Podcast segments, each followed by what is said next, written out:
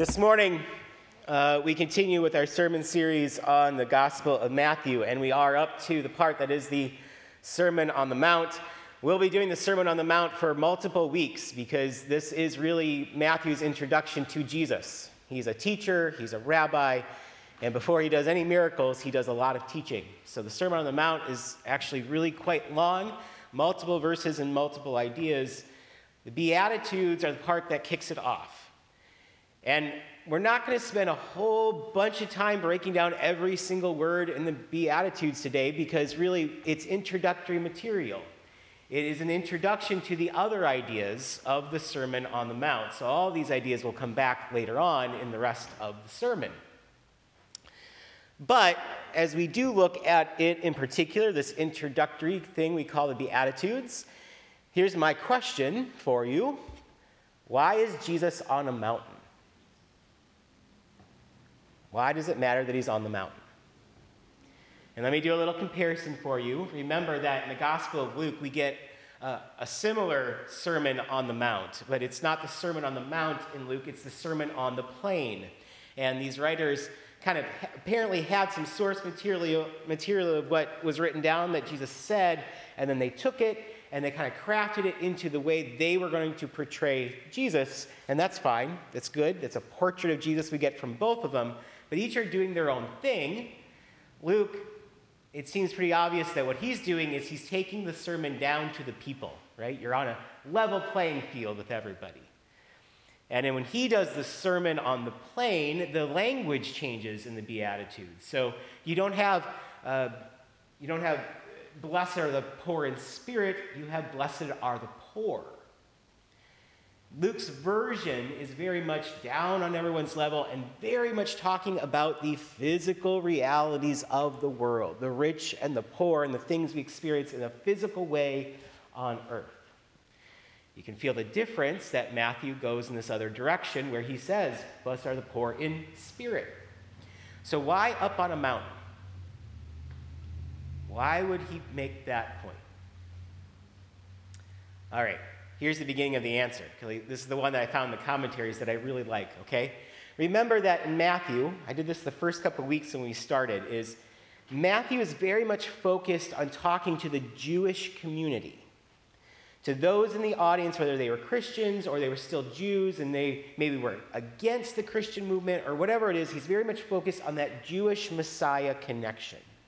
And so in the very first weeks, I talked about how Matthew establishes a beat, right? He went, in the genealogies, it went David, David, David, making the point Jesus is the son of David. He's Jewish. And if you paid attention through those first four chapters, it was one prophet after another being quoted, whether it was Isaiah or Hosea or anybody who had a messianic kind of message. Matthew goes, Look at how Jesus fits the pattern. Now, don't forget, I also said Jesus is going to take that pattern and he's going to do the downbeat, right? Remind those who don't fit the pattern. But the pattern of Jewishness really matters. This does not change when Matthew gives us a version of the Sermon on the Plain, or this time, the Sermon on the Mount. Look at your text. How many beatitudes are there? I'm going to give you a second. Count them. Go ahead, look at it. Count them. How many beatitudes are there? Blessed are the poor, blessed are those who mourn, blessed are the meek, blessed are those who hunger and thirst for righteousness, blessed are the merciful, blessed are the pure in heart, blessed are the peacemakers, blessed are those who are persecuted for righteousness' sake, blessed are you when you are reviled and persecuted. What am I up to? Nine. Nine. And then there's one last verse which is, it doesn't say blessed, but there is sort of a, a direction like a blessed would go where it says, rejoice and be glad. How many fingers am I holding up? Ten. Ten. So let's go back to your Old Testament imagination, the Jewish beat. Who goes up a mountain and comes down with ten things to say? Moses. Moses, and thank you, Moses and the Ten Commandments. Matthew is going, here's your new prophet because Moses was the great prophet of the Old Testament. He was the one who kicked off the tradition. Moses is the tradition. And so Jesus is standing up on a mountain like Moses would have, and he's got 10 things to say. But remember, this, is, this would not be, in Matthew's mind, a replacement of the Mosaic law. He's fitting the pattern. What Jesus will say later on is, I'm not here to abolish the law, I'm here to fulfill the law. So, Moses goes up a mountain. He comes down with 10 things to say. All of them are what? Thou shalt not. 10 things not to do. Okay, so if you, you eliminate things from your life you're supposed to do, Jesus fulfills the law by telling you then 10 things to do. Right? Be attitudes, Be like this. The kingdom is like this, you be like it as well. Another interesting thing is, again, fulfilling the law. It's not just that now we get these positive affirmations of what to do, but you also then get with Jesus. Uh, think about those commandments. Think about what they were. Thou shalt not kill, steal. They're all behavioral, right? They're all things you do out here in the world, what you do with your hands in your life and your living. Jesus fulfills the law by going, okay, if you get that, now look inside.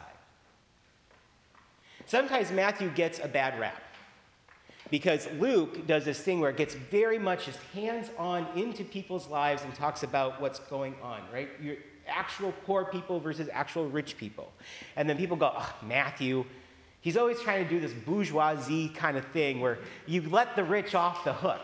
They don't have to stop being rich, they just have to be poor in spirit, right? Matthew gets, gets negatively criticized because of what people have done with this message. But understand that that isn't what he's doing. He's going, I'm just taking the law, which had a very behavioral thing, and then saying, okay, if you're ready to do that, let's take the next step and look inside at why you're doing it. So it's a whole message. And in fact, as we talk about the Beatitudes, uh, I want you to remember this. Matthew and Luke may have their own versions of, you know, speaking to a Jewish community, speaking to a Gentile community, or the Christian community differently, but they're looking at the same world, right? They're written at the same time in history. This connection to Moses and where the people just came from. One commentator made the point that both Luke and Matthew are looking at a world that is right around them, and they're seeing the same world. Again, Jesus' big emphasis in Matthew is repent, turn around. The world might be good, but it's not good enough. Luke goes there directly and talks about the poor and the rich, but Matthew's looking at the same world. So one commentator said, understand this. Here is the reality of people's lives if they were poor in this time. Not everyone was straight up poor like this, but if you were poor, it was built into the fabric of society that if you were that kind of poor that Luke's talking about, and Matthew's looking at him too, you know that there would be choices in your life like, do I sell myself into slavery? I know we kind of have our own picture of slavery in the world because we kind of have our own history with it in this country, but it wasn't stealing people from other lands and, then, and making them work. That wasn't slavery.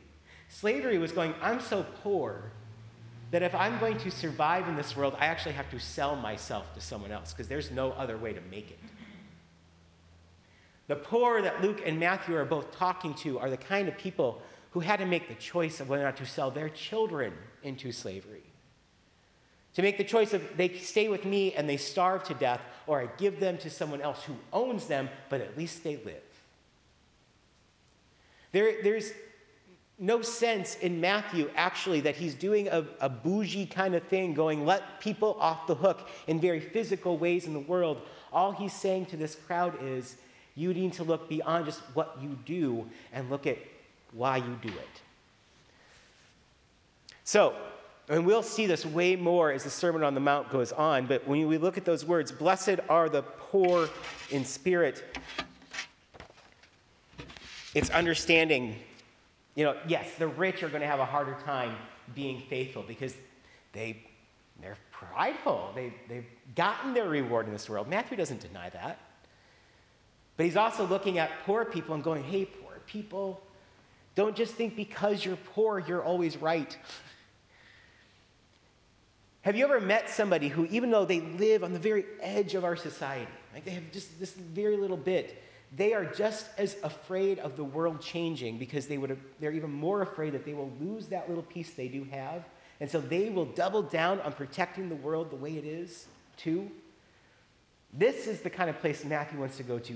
It's not just your outward ways, what's going on inside. If you're afraid, poor people, that the world will change and you're going to lose your little bit, this is where we got to start looking.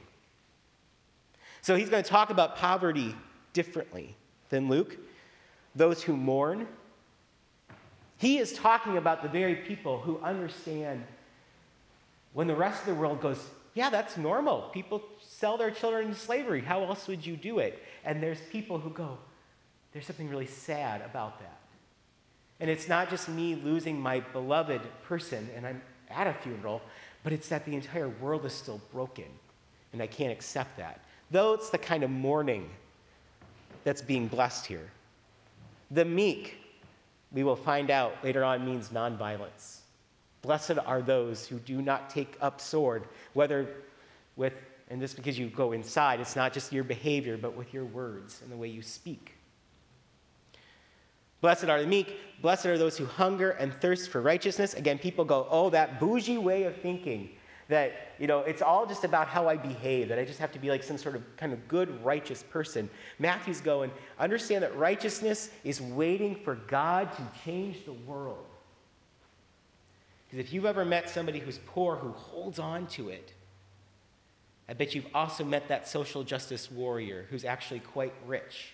And they're bound and determined they're going to change the world, but they're like Godzilla, just burning everything down on their way.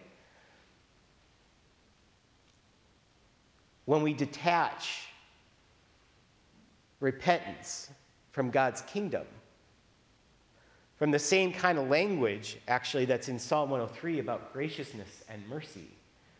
We become Godzilla in our attempt to change, and that is not what's being blessed. It's that thirsting for God's righteousness. We're going to see that more. We're going to see it with the word mercy, which is, is all about compassion and forgiveness in the Sermon on the Mount. The pure in heart, I like this one because what it actually meant in the original Greek was a drive for God. Again, it wasn't just being a good little boy and girl, it was a drive to see God act, to meet God. Then there's the peacemakers. Peacemakers are, man, that's a tough one. I get this one. In a little bit, I'm going to talk about what it's like to kind of try and listen to the still small voice on this list and try and find yourself. And I recognize this one in myself. It is so hard to be a peacemaker because peacemakers, the ones that are being blessed here, are the, not the ones who just kind of go, okay, everything's fine. They're the ones that go, nothing is fine. But it can be if we work together for change. That's peacemaking that's being blessed here. And of course, then you get the last couple of ones, which are all, all about persecution, which I just want to highlight one thing about this because this will also mean a lot to Jesus. Uh, those who persecute you falsely. Again, Matthew gets accused of, of allowing people to kind of get into that place in their head where they go, Oh, I'm being persecuted, but I'm being persecuted for the cause of Christ, so whatever I say and whatever I do, it's okay. Jesus is like, No, it's what happens falsely.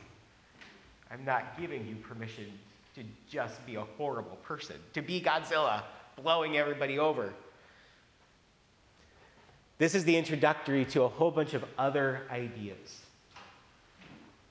But today, since you know we, are not going to go through every single one in great detail, we'll let the rest of the Sermon on the Mount do that. What I want us to contemplate, what I want you to contemplate is this idea if we find a way to block out the noise for a minute, and the world is full of noise, but if we block out the noise for a minute, here where the gospel began, which is fear not, take a deep breath and look at this list and go, which one am I? Because Jesus is not just giving us new commands, he is speaking about hearts and these hearts that have already been moved by the Spirit in some way. You don't have to be everything on the list at once. I don't think that's possible. At least it's not for me. I've been described as many things in this life. Meek is probably not one of them. Peacemaker, maybe on occasion. But when you get down into that list and you look at it, which one makes your heart beat? Because you know that's the one God says, I have called you to be it. You collectively, as the church of Jesus Christ, I am calling you collectively to be this in the world as this kingdom comes. Which one are you in the midst of that whole community? Look at that list and go, which one, when I'm being my best self, am I capable of being? And understand that right now, it's more important than ever. I remember last week when, I, when Alan mentioned when we talked about doing Christmas Eve and realizing this, this time, this year, even with everything going on, that's why it's more important than ever we figure out what to do for Christmas Eve. And I've been thinking about that moment all week when we talked about that and going, yes, that's right. There is a call to the church of Jesus Christ as a community in this world right now to do something that is repentance, but in terms that Jesus would have called repentance, right? Words like poor in spirit, mournful, meek, but seeking righteousness, being merciful, pure in heart, and peacemakers. These are the kinds of ideas this world needs now because it's more hurt, more burnt, more broken than we've probably seen in most of our lives, at least in my life. I know so many people right now who are so afraid because the world is changing so fast and it feels like they're getting left behind. And I know other people who are so afraid because they thought the change was good. And then when it gets pushed back on, they're like, why do you hate this? These changes were good. I know people who are terrified of dying in the midst of a pandemic. I know people whose houses are burning down. I know people who are afraid of that death. They are afraid of what it means that there are riots in the streets, and there are people who are afraid of what it means if we just stop caring about why there's more riots in the streets and just try and make that simple peace come back. The whole world is afraid to me. That's the way I read it. Ruth Bader Ginsburg died two days ago. And yesterday morning, you know, this is not a big criticism of the media because this is what they're going to do, but you turn on the news and there's people commenting on what it means that Ruth Bader Ginsburg has died.